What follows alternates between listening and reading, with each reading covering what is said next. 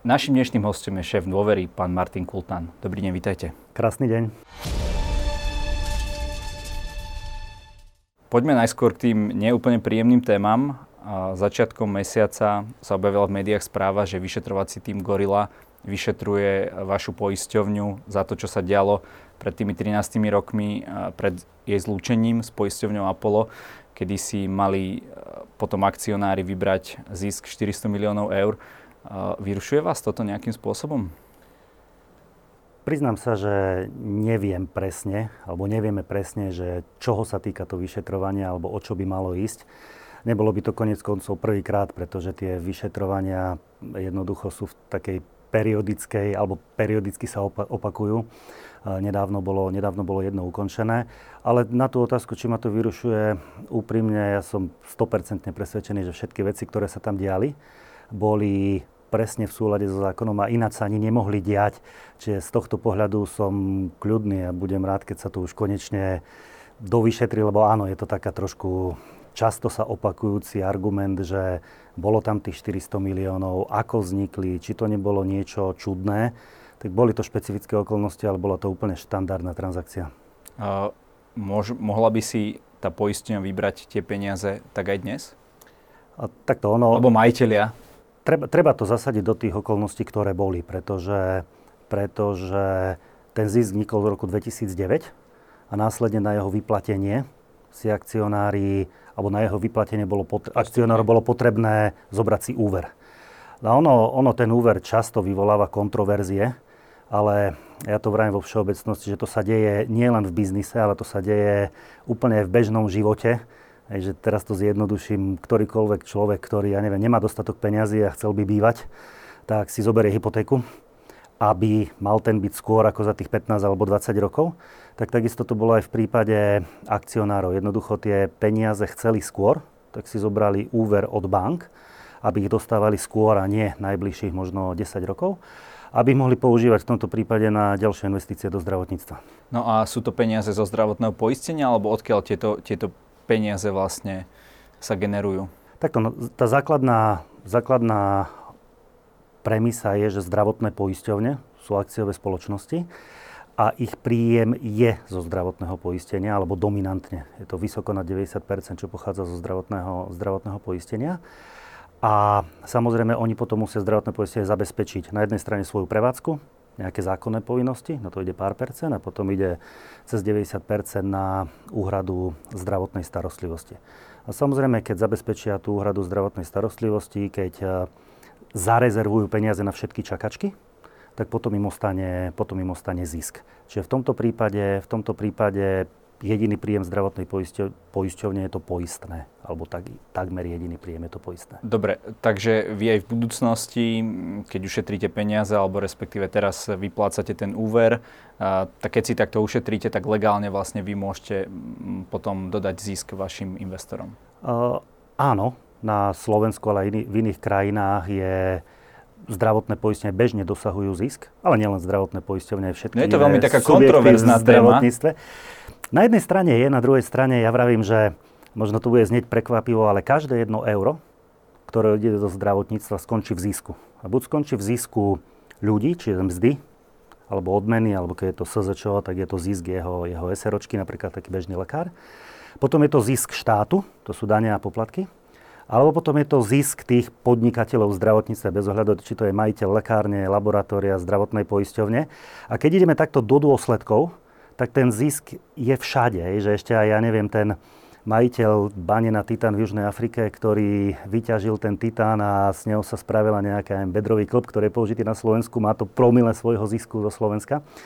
Čiže ono je to kontroverzné, ale na druhej strane v konečnom dôsledku všetko, všetko skončí nakoniec v zisku niečoho. A samozrejme je potrebné riešiť, či ten zisk je primeraný, lebo na prvý pohľad to znie veľa, ale keď si zoberieme napríklad celú históriu dôvery, odkedy vznikla, tak ten zisk je niekde na úrovni 2%. Hej, že nie je to, je to žiadna, žiadna obrovská suma, a je to samozrejme aj odmena za to riziko, ktoré, ktoré treba znášať. No len asi chápete, že daňoví poplatníci vidia ten stav nemocníc, uh, vidia tu ten personálny stav a tak ďalej a možno by radšej videli tie peniaze v zdravotnom systéme než u akcionárov Penty.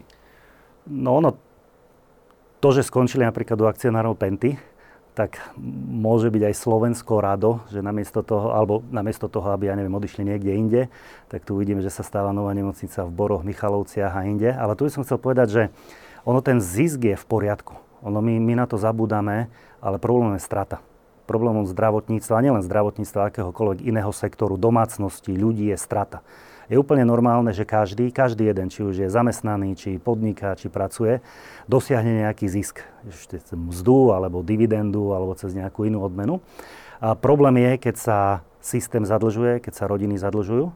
A v tom zdravotníctve to vnímame tak, že keď niečo robí stratu, aj to je možno aj také, že sympatické, že možno sa dáva, ja neviem, viac na tých pacientov alebo na niečo, ale opak je pravdu. Akože strata je chora, pretože strata neumožňuje investovať, strata neumožňuje zvyšovať kvalitu, strata nedokáže naakumulovať alebo nepomáha k akumulácii kapitálu. Čiže čo by sme mali robiť je, aby všetky tie subjekty, ktoré dnes sú v strate alebo sa pohybujú v strate, aby sme ich nejak pretlačili do zisku. Lebo zisk sa rovná rozvoj a strata sa rovná naopak zachraňovanie, odlžovanie a rôzne, rôzne takéto veci. Takže, ale chápem tomu správne, že od toho roku 2009, keď došlo k tejto fúzii, vlastne 2% z toho objemu zdravotného poistenia ide do zisku? Takto za, za celé to obdobie už od roku 2005, keď vznikla dôvera, tak zhruba takéto percento bol e, zisk z toho, z toho predpísaného poistného alebo z toho nášho obratu. Alebo ja, ja som práve žil v tom, že dnes je to veľmi ťažké uh, vybrať nejako legálne zisk a politici sa tomu snažia všemožne zabrániť uh, a že to nie je úplne také jednoduché. Takto zisk je legitímny, jednoducho zisk po zdanení môže byť distribuovaný akcionárom. No, a zo, strany, bolo... zo strany politikov bolo jedno obdobie, keď Ficová vláda zakázala zisk. Potom ale ústavný súd povedal, že ten zákaz zisku je protiústavný. Čiže bolo to zvrátené a naspäť zisk v zdravotnom poistení, ako aj v iných segmentoch zdravotníctva, je legálny. Ono politici skôr to spomínajú je to prípada tak, že tú tému zisku vyťahnú, keď potrebujú prekryť nejaké iné problémy v zdravotníctve. No to ste hovorili aj na túto situáciu, kedy vlastne NAKA vlastne vás začína vyšetrovať alebo preverovať, nazvime to. Takže e, máte pocit, že dnes hrozí nejaký obrovský problém a toto je nejakým spôsobom dôvod? No, nie, že len mám pocit, ale ono to vidno takmer každý deň, že to zdravotníctvo dnes je ozaj v veľkých problémoch Vidíme plán obnovy, vôbec nevieme, či sa z neho budú stavať nemocnice, nebudú stavať nemocnice. Vidíme nejaké informácie o možných štrajkoch zo strany lekárov a sestier. Vidíme absolútnu nestabilitu. Vidíme to, že opakovane napríklad musela byť štátna poistenia odlžovaná, e, štátne nemocnice. Keď sa spýtate, ja neviem, kohokoľvek v zdravotníctve, či sú to zastupcovia lekárov, nemocníc, e, pacientov, že jednoducho tá obyčajná stabilita tak strašne chýba, že my nevieme, čo bude o týždeň, my nevieme, čo bude o mesiac. Takže áno, žiaľ, to zdravotníctvo momentálne, momentálne je taký premiant tých problémov, ktoré máme. Vy ste spomínali, že keď sa ten zisk zdaní, tak je to legálne, ale po tejto fúzii to nebolo zdanené tých 400 miliónov, alebo bolo? Pokiaľ ide tých 400 miliónov, tak v roku 2009 keď sa to dialo, aj 6 rokov predtým alebo nejaké roky predtým, sa z tohto daň neplatila. Čiže, čiže áno, táto transakcia uh, alebo tento konkrétny zisk nebol zdanený, ale jednoducho preto, že také boli daňové pravidla na Slovensku, bolo to kontrolované dvo, dvoma daňovými kontrolami. Ale niekedy ja počúvam, že či to je morálne alebo nemorálne, že to nebolo zdanené. Už dane sa majú platiť podľa zákona, nie na základe nejakého pocitu možno a ten zákon vravel, že z toho sa dane neplatia. Ale od te, odvtedy, alebo taký bežný zisk, ktorý, ktorý vzniká každý rok, keď nie je strata, tak ten je bežne zdanený, možno tak poviem zjednodušene, že my sme za posledných 10 rokov zaplatili na daniach 100 miliónov eur, čo je relatívne veľa. Možno na porovnanie štátna poisťovňa je to suma takmer blízka nula, čiže tie určite patríme medzi tých veľkých platcov dáne z príjmu. Spomínali ste plán obnovy. Dnes je veľmi horlivá debata, či už na úrovni napríklad ministra zdravotníctva alebo poradcu uh, a bývalého ministra pána, pána Krajčího. Uh, spomínate sa tam vy, uh, ako Penta, keď teda zoberiem celú tú skupinu, že ste Bory postavili alebo chcete nejako dokončiť za 7 rokov. No ale my by sme mali už v tej dobe mať oveľa skôr hotové tie nemocnice.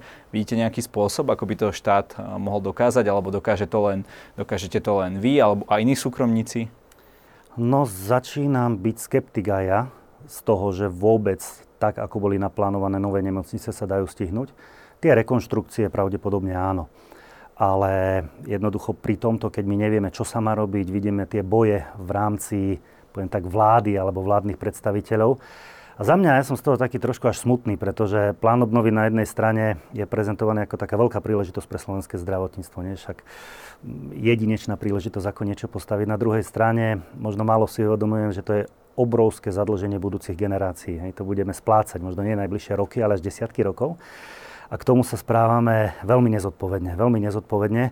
Napríklad tak, že jednoducho neminieme to efektívne, nemáme plán Jednoducho je v tom obrovský chaos a naozaj dnes nevieme od kompetentných, že čo sa, za, čo sa ide stavať, na ktoré projekty sa tie peniaze určia alebo minú. A tie termíny dnes sú šibenične, ja dovolím tvrdiť, že jedine kompetentní rátajú s tým, že sa nám nejak predlžia termíny zo strany Európskej komisie, lebo však vojna na, na Ukrajine, iné veci, inflácia a podobne ale neverím tomu, že sa to dá stihnúť. Pán Krajčí e, podozrieva pána Lengvarského, že vám dáva nejakým e, spôsobom informácie, pokutne takéto niečo sa deje? Že máte skôr tie informácie? Nie. Preto máte tie projekty takto dobre nachystané? Nie, keď sa aj rozprávam, rozprávam e, s kolegami, tak, ktorí to majú na starosti, tak to je nezmysel. Áno, pokiaľ ide o akcionára, čiže Pentu, tak Penta postavila, respektíve dostaviava teraz Bory a nedávno postavila nemocnicu v Michalovciach. Čiže, čiže má skúsenosť s budovaním veľkej koncovej nemocnice a má skúsenosť aj s budovaním menšej regionálnej nemocnice. Ale možno ešte, čo treba uvieť na pravú mieru, bolo spomínané napríklad tá nemocnica v Rimavskej sobote, kde áno, bol by záujem postaviť, ale tá nemocnica je v majetku bansko samozprávneho kraja. Penta ju len prevádzkuje, čiže, čiže keby sa tam postavila, tak poprvé nebolo by to budova pre Pentu, bola by to budova vo vlastníctve Investovali by ste do krajského majetku. Samozprávneho kraja. Alebo investovalo by sa do krajského Áno, pre, majetku. Pre, pre ľudia bolo by, to, bolo by to majetkom toho kraja a proste slúžila by ľuďom z Gemera napríklad tá nemocnica. Čiže toto je tak trošku, to je tak trošku zavádzajúce. Uh, nie ste taký úspešný preto, že uh, si nejakým spôsobom vyzobávate tie čerešničky v tom systéme a uh, také tie komplikované a na, na, náročné veci, ktoré ale nie sú tak zaplatené, nechávate na ten štát? No toto je ináč častá otázka, alebo častá nejaká taká otázka, alebo aj odpoveď zo strany politikov. A to je dôvod, prečo sa stavia tá nemocnica na Boroch, pretože štát si dlhodobo držal monopol v tej koncovej starostlivosti. To znamená do bežných nemocníc, tých meských alebo kraj, e, regionálnych, ktoré sú vo vlastníctve krajov alebo sú potom boli predané alebo prenajaté súkromníkom, tak tam pustil ďalších hráčov. Pokiaľ ide o fakultné alebo univerzitné nemocnice, tam si až tak silou, mocou štát držal monopol aby jednoducho nebol nikto, kto by mu mohol nastaviť zrkadlo. A to, že sa nevyzobávajú z e, hrozienka, tak ukazuje už napríklad e, nemocnica Cinre, ktorá je, ktorá je v Bratislave, je to špičkové, koncové, uh, radiologické alebo neurointervenčné pracovisko, kde končia ozaj tí najťažší pacienti. Najťažší pacienti budú končiť na boroch. A to je možno tá, taká tá, tá, nechcem povedať, že tragédia, že my dnes tu rozprávame o pláne obnovy, Hej, ale 10-20 rokov sme nechceli pustiť hráčov, ktorí mohli mať peniaze, kľudne sú to renomované zahraničné siete nemocníc, ktorí mohli zobrať tú nemocnice aj v Trnave, Trenčíne, Nových zámkov, Poprade, kdekoľvek. Prešove mohli zainvestovať, mohli tu priniesť špičkové procesy, špičkové budovy, špičkovú medicínu, ale štát sa tomu bránil, pretože ja si myslím, že tam by bola tá obava, že by sa nastavilo zrkadlo, že pozrite sa, dá sa to aj bez dlhov, dá sa to v peknom prostredí, dá sa to s vysokou kvalitou pre pacienta a štát na to jednoducho peniaze nemá. No a ako by na to našiel uh, peniaze ten súkromník, lebo management takýchto nemocníc štátnych vám povie, že sú brutálne podfinancovaní. Ja viem, že to vedenie sa tam častokrát rýchlo mení uh, podľa nejakých uh, politických nálad a, a stále sú v strate. Hej, hovoria, že proste im to nestačí, ako ste vy sám spomínali, na tie investície, sú v strate a tak ďalej. Čo by spravil ten súkromník v tej nemocnici? Tak hlavne súkromník by zainvestoval s víziou, že sa mu to vráti. A na to, aby sa mu to vrátilo, tak najprv zainvestuje, potom z tej investície bude dosahovať zisk. A väčšinou to nie sú projekty ani na rok, ani na 5, ani na 10, ale to sú dlho, dlhodobé projekty. Čiže e, ten súkromník by sa, poviem tak, sakra dobre staral, aby jednoducho tá nemocnica, tá nemocnica uh, fungovala dobre. A keď raz tam tie peniaze bude mať vložené, aj tak určite nebude chcieť, aby v úvodzovkách tam prepadli, ale naopak, aby priniesli efekt. Vy ste povedali, že z hľadiska optimalizácie siete nemocníc, že radšej jednu poriadnu nemocnicu ako tri nejaké také s nekompletnými oddeleniami a tak ďalej. Takže očakávate, že tento samot, táto samotná schéma, táto reforma by mohla posunúť slovenské zdravotníctvo vpred? Ja som trošku skeptik voči tej reforme optimalizácie siete nemocníc. Ona jednoducho bola prijatá preto, lebo ňou je podmienený uh, plán obnovy. A tá optimalizácia v zásade mení to, že ministerstvo alebo nejaká ministerstvá komisia bude rozhodovať že ktorá nemocnica bude alebo nebude, ktorá bude robiť čo alebo nebude robiť čo. Moje vnímanie toho, že skôr by to malo byť tak, že nastavme kritéria a keď nemocnica splní jedno, druhé, tretie, štvrté, piaté, tak jednoducho to môže robiť. A kľudne nech špičková nemocnica vznikne, vznikne kdekoľvek, ale tá reforma optimalizácie podľa mňa až tak veľa toho nerieši. Skôr to bolo nejaké odfajknutie si, že podmienka Európskej komisie v tomto je splnená. Súhlasím s vami, že Áno, určite je jednoduchšie koncentrovať. Nemocnice sú drahé veci. Operačky, prístroje, vybavenie. Keď jednoho operačná sála má ísť 6 alebo 8 hodín denne, namiesto toho, aby šla 16 hodín denne, aby, ja neviem, nejaký prístroj šiel 3-4 hodiny denne, namiesto toho, aby šiel aspoň na dve smeny, tak sa to celé predražuje. Čo sa týka to, ako vy vyplácate vlastne tie výkony, revízna činnosť, teda inými slovami, čo potom nepreplatíte tým uh, uh, poskytovateľom zdravotnej starostlivosti. Uh, vy ste v tomto prísnejší, alebo aspoň všeobecne sa to tak hovorí, ako, ako všeobecná poisťovňa. Je toto dobré? Tak to ono, historicky áno, je snaha o efektívnosť a áno, v niektorých oblastiach sme prísnejší, a to aj nie len tým, že sa to kontroluje potom, ale že sa zavádzajú jednoducho nové veci. Napríklad elektronický recept, ktorý bol u nás zavedený prvý, alebo momentálne elektronické žiadanky. To ktoré potom dali štátu. Tak, ktoré, ale ktoré zabránia tomu, že keď bola krv zobratá dnes, nebude zobratá zajtra, pretože tie výsledky sa medzi sebou vyzdierajú, takže efektívnosť tam je. Ale ten systém tej revíznej kontroly je možno taký strašiak, ale dnes reálne sa odmietne možno do percenta všetkých výkonov. Nie je to vôbec nejaké vysoké percento. Ale čo my sa snažíme je už vopred dať vedieť lekárovi ešte pred poskytnutím zdravotnej starostlivosti, pred výdajom lieku alebo pri výdaju lieku, že pozor, že tento liek môže byť, ja neviem, eh, kontraindikovaný, alebo pozor, takýto bol vybraný nedávno. Čiže nie revidovať potom, keď sa to stane, ale vôbec zabrániť aby tá zbytočná zdravotná starostlivosť bola poskytnutá. Lebo keď už je raz poskytnutá, boli s tým náklady, e, musel to ten poskytovateľ spraviť, čiže ono sa to presúva z toho škrtania na konci, z tej revízie, na nejaké pravidlá vopred, aby jednoducho tá zbytočná starostlivosť vôbec nevznikla. Nie je to nejaký prejav nedôvery voči tým lekárom a ich odborných schopnostiam, keď on toto indikuje tomu pacientovi, myslí si, že mu to pomôže, ten pacient s tou liečbou súhlasí? Práve že nie. Ono paradoxne najviac tých prípadov nie je takýchto. Najviac tých prípadov je takých, že možno ten lekár ani nevedel, že pred dvoma dňami už to bolo spravené niekým iným. Čiže ono to nemá byť, že strašiak, ale on to má byť naopak, že, a že proti že pomoc, zneužívaniu? Že pomoc, že pomoc. A áno, stane sa, ale tých prípadov nie je veľa, že ozaj sú to tie fraudy alebo, alebo zneužívania alebo nejaké nadužívanie, ale toho je minimum. Skôr, čo treba riešiť, sú taká zvýšená informovanosť, lebo ozaj o tom pacientovi niekedy daný lekár nevie, kde sa on pohybuje, či náhodou nebol predvčerom na pohotovosti, dnes je zasa niekde inde, čiže toto je cieľom tej, tej celej činnosti. Ľudia u nás sa stiažujú na tú dostupnosť zdravotnej starostlivosti. Častokrát sa stáva napríklad to, že ten lekár nejaký má počet pacientov na deň, povie, že poistíme mi preplatí 20, a, a ja, ja viac proste neošetrím, lebo mi to nikto nezaplatí, robil by som to zadarmo. Mm, čo na, to, čo na toto hovoríte? No, no, momentálne to nie je už poisťovňami, lebo tie limity, ako sme ich poznali pred možno 10 alebo 15 rokmi, tak takmer v žiadnom type starostlivosti na Slovensku už nie sú. Čiže aj ten špecialista, aj ten stomatológ, aj ten všeobecný Čiže keď tam bude môžu do, robiť, do 8 a do 8 bude vyšetrovať... Tak bude, tak bude dostať. Problém je v kapacitách. Problém je v kapacitách, lebo tie kapacity jednoducho tých lekárov sú plné.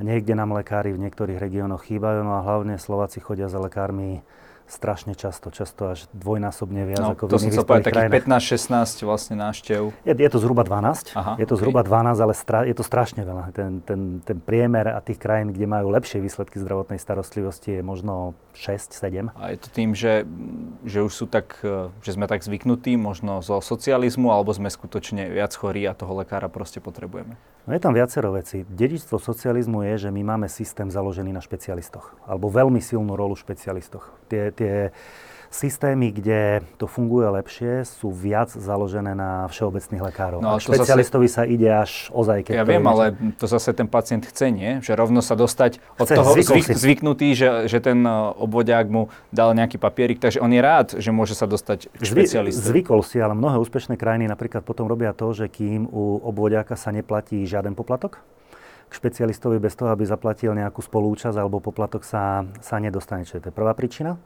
Druhá príčina sú aj samotné poplatky a samotná taký ten pocit dostupnosti zdravotnej starostlivosti.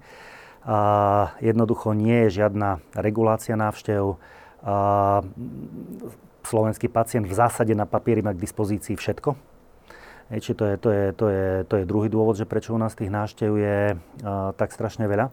A tretí je podľa mňa niečo, čo sme zanedbávali dlhodobo.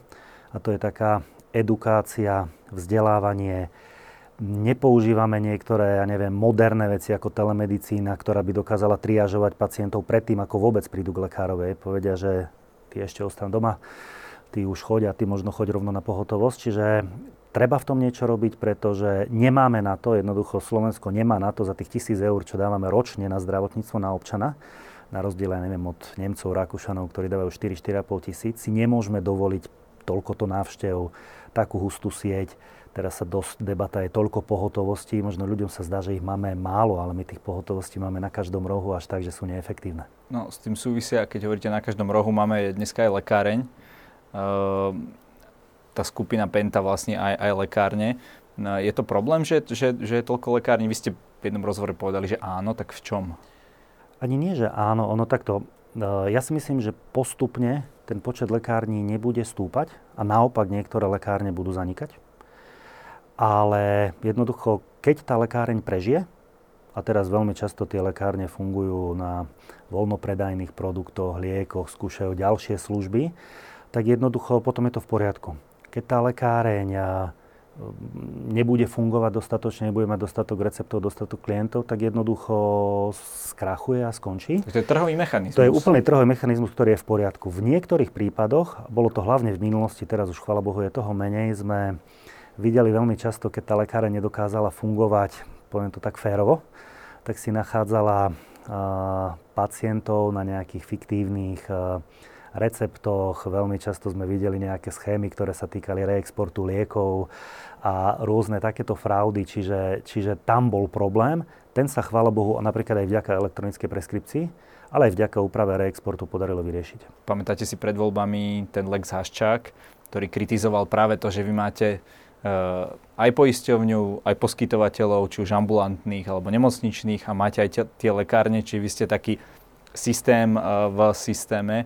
Mm, ako ste sa pozerali na túto, na túto iniciatívu? Je to, je to podľa vás problém alebo naopak eh, to pomôže tomu pacientovi nejakým spôsobom? Takto, no sú štúdie, a nie je ich málo, že keby bol na Slovensku povolený ozaj ten integrovaný systém, že, že je to ozaj pacient sa pohybuje v, tom, v tej sfére, že nemocnice, zdravotná poisťovňa, vlastná sieť, tak tie systémy sú lacnejšie a s vyššou kvalitou pre pacienta. Na Slovensku to ale možné nie je a Penta v tomto zďaleka nie je dominantný hráč. Hej. Na lekárenskom trhu má možno 15% na poisťováckom 30 všeobecká o mnoho väčšia, v nemocniciach e, rovnako, v ambulanciách je to minimálne percento. Čiže opäť tento zákon tak znel pekne, ale už na prvý pohľad bol protiústavný a neriešil žiaden konkrétny problém, lebo keď bolo ozaj nejaké, že by zneužívanie toho postavenia, že ja neviem, dôvera by nejak mala zvýhodňovať, ja neviem, nemocnice svetu zdravia, tak e, na to máme inštitúcie, ktoré môžu konať. Protimonopolný úrad, úrad pre dohľad, najvyšší kontrolný úrad a tak ďalej, ale nič také sa samozrejme nedelo a nedeje. Vaše slova potvrdil uh, Martin Smatana v rozhovore pre týždeň, že bola nejaká štúdia v Španielsku, uh, kde sa naozaj uh, dalo týmto spôsobom uh, ušetriť. Uh, ďalšia vec, s ktorou sa potýka naše zdravotníctvo, je akutný nedostatok lekárov a sestier. Je to iba o peniazoch? Stačilo by im dostatočne zvýšiť platy a proste by prišli, vrátili sa, čokoľvek, prišli by zo zahraničia? Je to aj o peniazoch, ale zďaleka nie len. Ono, ten začiatok alebo tá prapríčina je tam, že jednoducho zdravotníctvo je regulovaný systém. Štát rozhoduje, aká bude výška poistného, poisťovne s tým nemôžu nič spraviť a jednoducho ten, ten bazálny problém vychádza z toho, že my tak vo všeobecnosti klameme našim ľuďom, že budete mať všetko zadarmo, bez spolúčasti, vysokej kvality, bez čakania a za málo peňazí. A to jednoducho, to jednoducho nejde. No a ten problém je, bez pochyb, Uh, u sestier, keď sa porovnáme so zahraničím, ešte výraznejší. Tam má možno až o 30% menej sestier. Uh, lekárov máme zhruba porovnateľne ako v iných krajinách, v iných krajinách únie. A ja si myslím, že u sestier to, je to aj peniazmi, ale u lekárov zďaleka nie. Ja v poslednej dobe používam také slovo, že imič slovenského zdravotníctva. Jednoducho to slovenské zdravotníctvo má tak zlý imič, že aj tí mladí, ktorí sa rozhodujú, či budú študovať zdravotnícke vedy alebo potom či ostanú na Slovensku, tak sa rozhodujú áno, najčastejšie emočne a to zdravotníctvo slovenské nie je dostatočne príťažlivé a nerobíme preto takmer nič. Sú krajiny, ktoré vyslovene majú marketingové kampane na, na svoje zdravotníctvo. Sú krajiny, teraz to vidíme pri Ukrajincoch, ktoré jednoducho ešte len Ukrajinec začal, alebo ja neviem, odišiel z Charkova, Kieva, neviem, kde už ho zháňajú k sebe a jednoducho robia pre tú propagáciu svojho systému, aby bolo atraktívne pre či už domácich alebo cudzích, napríklad lekárov, veľa. My v tomto zaostávame. No, bol nejaký atlas plesni. Tak to, Bol nejaký atlas plesne, ale ten spôsobil skôr... To, skôr... to má zrejme uh, opačný efekt. Tak, tak, no ono, ono, ono na jednej strane, keď upozorní kompetentný, že s tým treba niečo robiť, tak je to fajn. Na druhej strane, no čo si povedia tí, ja neviem, Slováci, ktorí študujú v Prahe, no keď uvidia ten atlas plesne, tak to je posledné, čo ich presvedčí, že aby sa vrátili naspäť na Slovensko. Uh, vy ste spomínali, že tú spolúčasť, teda to, že by si niečo priplatil e, ten pacient za nejaké, za nejaké výkony zdravotnícke. No, ale je to vôbec v našej, tak povediac, povahe? E, viete si predstaviť vôbec politicky, že by toto niekto pretlačil? Pamätáme si, čo sa dialo proste s tými zajacovými 20 korunačkami, že to bola obrovská proste predvolebná téma, potom to bolo zrušené. Na jednej strane áno, bol voči tomu veľký odpor, ale keby ste sa dnes spýtali aj zastupcov lekárov, poskytovateľov, tak väčšina by sa zhodla. Lekári že... samo, to, o toto nepochybujem, myslím teraz tú časť pacientskú. Uh, ale to chcem povedať, že lekári vtedy boli proti tomu. Aha. Hej, aj na, na zajaca sa házali plášte, že čo to má byť. Dnes uh, som presvedčený, drvia väčšina lekárov by to prijala. Pokiaľ ide o pacientov, tak samozrejme na začiatku by to bolo ťažké. Najmä keby to bolo spojené s nejakým populizmom politickým ale keby ten pacient v dlhodobejšom horizonte videl, že to zlepšuje zdravotníctvo, tak to bude. A ja osobne si myslím, že to je len otázka času, že to je nevyhnutnosť, že jednoducho my nejaké poplatky zaviesť budeme musieť. A samozrejme, bude treba tam aj potom nejaký vhodný ochranný limit zaviesť, lebo um, sú ľudia alebo sú určité sociálne skupiny, ktoré by si ich nemohli dokázať uh, alebo dovoliť platiť, ale to všetko sa dá riešiť a keď sa pozrieme na väčšinu vyspelých a kvalitnejších systémov, tak tam tie doplatky sú.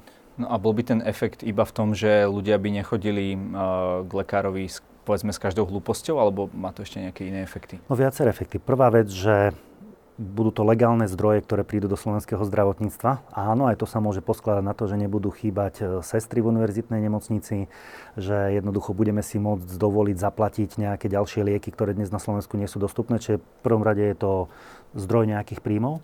V druhom rade áno, má to aj svoj regulačný efekt, aby sa s nezmyslami nechodilo za lekármi. Potom je to vec, ktorá je do určitej miery výchovná, pretože my potrebujeme aj vzdelávať a vychovávať slovenských, slovenských pacientov, čiže tých aspektov tam je viac. Vy hovoríte o nejakých dostupných liekoch. Každú chvíľu uh, vidíme nejaké príklady, že je nejaké dieťa, m- možno, ktoré potrebuje nejaký drahý liek, ktorý, ktoré potrebuje nejakú drahú operáciu a ľudia sa mu na to musia skladať. To je prečo? To, čo vidíme, tie najvypuklejšie prípady, žiaľ nie sú veci, ktoré by mali vyliečiť, ale veci, ktoré by mali dať nádej. Často sú to veci, ktoré nie sú vôbec registrované napríklad v Európskej liekovej agentúre. Často sú to rôzne experimentálne liečby. No je to preto, že to zdravotníctvo je citlivé. Hej, že akákoľvek iná služba alebo produkt, ktorý si kupujete, tak človek je rád, šťastný, že niečo vybavil, dostal, kúpil si. V zdravotníctve tá emocia je presne opačná. To je obava alebo strach o svoj život a o svoje zdravie a vtedy človek by dal všetko a to rácio ide do úzadia. Ale jednoducho neexistuje žiadna krajina na svete, absolútne žiadna, ani tie najbohatšie, ktoré sú, ktorá by dokázala dať svojim ľuďom všetky lieky, metódy, terapie, a práve preto existujú ako férové spôsoby takej tej hodnoty za peniaze, ktoré merajú to, že či daná terapia alebo liek má účinok alebo nemá. A tak by to malo fungovať. To, čo má účinok a čo si môžeme dovoliť zaplatiť, hradené bude. A to, čo si nemôžeme dovoliť hradiť, tak jednoducho zaplatiť, tak hradené nebude. Tak ale asi je to rozdiel, či je to nejaký 70-ročný človek na sklonku života a dieťa, ktorý má možno život pred sebou. Na to sa asi pozera trochu inak. Určite áno, ale na druhej strane treba povedať, že my sa často porovnáme s inými krajinami, hej, napríklad so Spojenými štátmi alebo s kým, kde, čo sú väčšinou prvá krajina, kde tá terapia dostupná je. Keď teraz po, spomíname uh, jeden liek, ktorý aktuálne v Európe nikde není hradený, ani tým najbohatšími krajinami v Spojených štátoch je. A možno keď poviem na inom príklade, ak by sme mali dávať do zdravotníctva toľko ako v Spojených štátoch, tak všetci, 16% HDP okolo. Tak, tak Florida už niekde dosahuje 20 tak eh, jednoducho všetci, všetci ľudia na Slovensku by celé mzdy museli dať len na zdravotníctvo a neostalo by im nič na bývanie, na život, na nič Čiže jednoducho, áno, tie peniaze sú dôležité. Je rozdiel, či my dávame tisíc, alebo je to viac ako tisícka už teraz, alebo či dávame 4, 5, 6 tisíc, čo sú tie top európske krajiny, alebo či dávame toľko ako napríklad Spojené štáty, kde to je ešte výrazne viac. Uh, ale v porovnaní napríklad s V4 v pomere k HDP nie je to až taký rozdiel, nie? Koľko dávame? To, to sú jednotky no, percent? Dávame menej. Ono, najčastejšie sa porovnáme s Českou republikou, sme si kult, kultúrne blízky. Ja to vrajím tak, že pred chvíľou sme sa bavili o pláne obnovy. Ak by česká, alebo ak by slovenská vláda alebo ministerstvo sa inšpirovalo Českou a platilo za tých svojich poistencov, čo sú dôchodcovia, deti, nezamestnané poistenci štátu, rovnako ako v Čechách, tak my máme každý rok plán obnovy. Každý rok máme tú miliardu k dispozícii, ktorú by sme do zdravotníctva vedeli dať. To je napríklad rozdiel medzi Slovenskou a Českou republikou. Áno, potom by sme si mohli tých pár sto eur okamžite zvýšiť platy sestram, aby nemuseli, ja neviem, chodiť do Rakúska alebo Nemecka alebo inde, alebo odchádzať zo zdravotníctva, ja neviem, do malou obchodu alebo do supermarketov. Čiže je to o peniazoch. Polsko, Maďarsko boli dlhodobejšie za nami, ale najmä počas korony nás dobehli a kým v minulosti tie obavy neboli, ale dnes už niektoré slovenské sestry chodia robiť do Maďarska, slovenskí lekári chodia slúžiť do Polska. E, Poliaci a Maďari výrazne investovali do, do zdravotníctva najmä počas korony. U nás to naopak stagnovalo. No tak boli tam tie príplatky e, pre tých, ktorí e, aj lekárom, aj sestrám, aj obyčajným sanitárom, teda neoby, samozrejme sanitárom, proste boli, boli. Ono na druhej strane áno, no, dá sa povedať, že mali sme aj iné veci ako plošné testovania, očkovacie lotérie a ďalšie, kde peniazy šlo relatívne veľa, ale som presvedčený, že to nebolo efektívne minuté na to, aby sme tu zlepšili systém a udržali zdravotníkov v systéme. Keď sa bavíme o tom uh, celom systéme, o tom, že uh, možno aj pacienti vidia, že tí súkromní poskytovateľia, že to funguje trochu lepšie, ten systém, nemali by sme to nechať celé súkromníkom? No, ono takmer celý systém je na súkromníkoch. 99% subjektov, ktoré pôsobia v slovenskom zdravotníctve, sú súkromní podnikatelia. A ono, toto je jeden z takých úspechov tej zajacovej reformy. Ona niekedy je zaznávaná. Tak ona bola nedokončená. Ona bola sa... nedokončená, ale jedna vec, ktorá bola a ktorá sa nedá poprieť, je veľký ekonomický úspech. Pred reformou tu dlžil každý každému. Poisťovne platili neskoro, nemocnice neplatila. To, čo sa podarilo buď transformovať alebo odštátniť, tak od, odvtedy má s tým štát pokoj. Každý jeden, každá jedna ambulancia, každý jeden lekár, ktorý je súkromný, mali by sme im poďakovať, že aj v týchto ťažkých časoch vedia fungovať bez zadlžovania sa, vedia sa starať. Čiže, čiže to, čo sa osamostatnilo a to, čo je súkromné, uh, nie je problém a ja si myslím, že áno. OK, keď si štát chce nechať tú infraštruktúru vlastniť budovy, dobre, ale ja si myslím, že aj mnohé nemocnice na Slovensku by bolo dobré, keby prešli z prevádzky štátu, na prevádzkovanie napríklad špičkových európskych nemocničných sietí, ktoré to budú vedieť robiť s ich know-how, s ich, ich uh, efektívnosťou. Vy na jednu stranu toto si pochvalujete, teda túto časť e, tej reformy na druhú stranu. Ešte doteraz sa politici niektorí na to ozývajú, že e, pán Zajac spustil pentu do zdravotníctva. Ako sa vám to počúva? Tak ono, opäť, to je také politické, že nepresné. Penta bola v zdravotníctve aj v zdravotnom poistení ešte predtým, ako, predtým, ako bola spustená Zajacová, Zajacová reforma. A no, ja som rád, a bodaj by aj viac skupín, ako Penta, Agel, ale aj ďalšie mm, laboratória, diagnostika, ktoré tu priniesli kapitál, peniaze, investovali do zdravotníctva. Slovenské zdravotníctvo zúfalo potrebuje investície. Ja by som bol rád, keby ich bolo ešte viac. Ľudia sa pozerajú na tú situáciu a veľa z nich sa určite pýta, že kedy už to bude fungovať, kedy už to bude lepšie. Tak ako to vy vidíte v dnešnej situácii, tak ako tu dnes sedíme? Nuž, uh, mám dosť veľké obavy, keď, keď uh, vidím, čo sa deje. A lepšie by to bolo, keby zdravotníctvo bolo trošku, uh, povedal by som, ochudobnené o ten vplyv a tú regulačnú moc štátu. Ja, ja som presvedčený, že keby sme začali zavádzať rozumnú spolúčasť, ale aj rozumné pripoistenie, za mňa dokonca nech si každý človek povinne na Slovensku musí kúpiť poistku. Nejakú, nejakú. Rôzny balík, ľudne. Jeden, niekto si môže povedať, že ja kúpel rehabilitáciu a stomatológiu nemusí mať v balíku. A to je prvý bod. Druhý bod je jednoducho to, čo som povedal, prestať si klamať a nahovárať ľuďom, že majú nárok na, na všetko. Ďalšia vec je ozaj kroky k tomu, aby sa tu nezmyselne dlhodobo nezadlžovalo. Ďalšia vec je ten imič slovenského zdravotníctva zlepšiť tak, aby nám, a nielen imič, aj financovanie, aby neutekali lekári, sestry. Financovanie.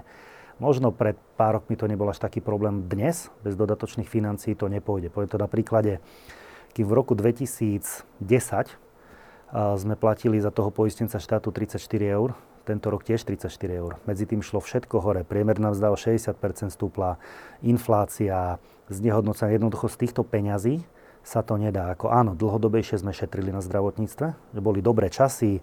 Ďakujeme všetkým firmám a zamestnancom, že platia odvody tak, ako platia a keď vidia tú obrovskú sumu, e, ktorú odvádzajú, tak možno až niekedy sú až príliš znechutení z toho, ale jednoducho len vďaka ním ten systém funguje. Pán Kultán, e, každý u nás môže na záver povedať to, čo sám chce našim divákom. Nech sa páči.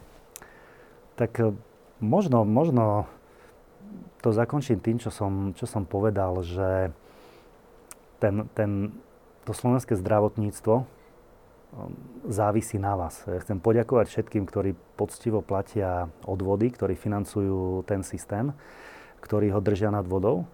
A chcem poďakovať všetkým lekárom, ktorí jednoducho aj v tom, čo tu vidia, možno niekedy v tom marazme, sa starajú pacientov. Ja síce som skeptik, ale predsa len postupne drobnými malými krokmi to vieme zlepšovať. Ďakujem za rozhovor. Ďakujem krásne.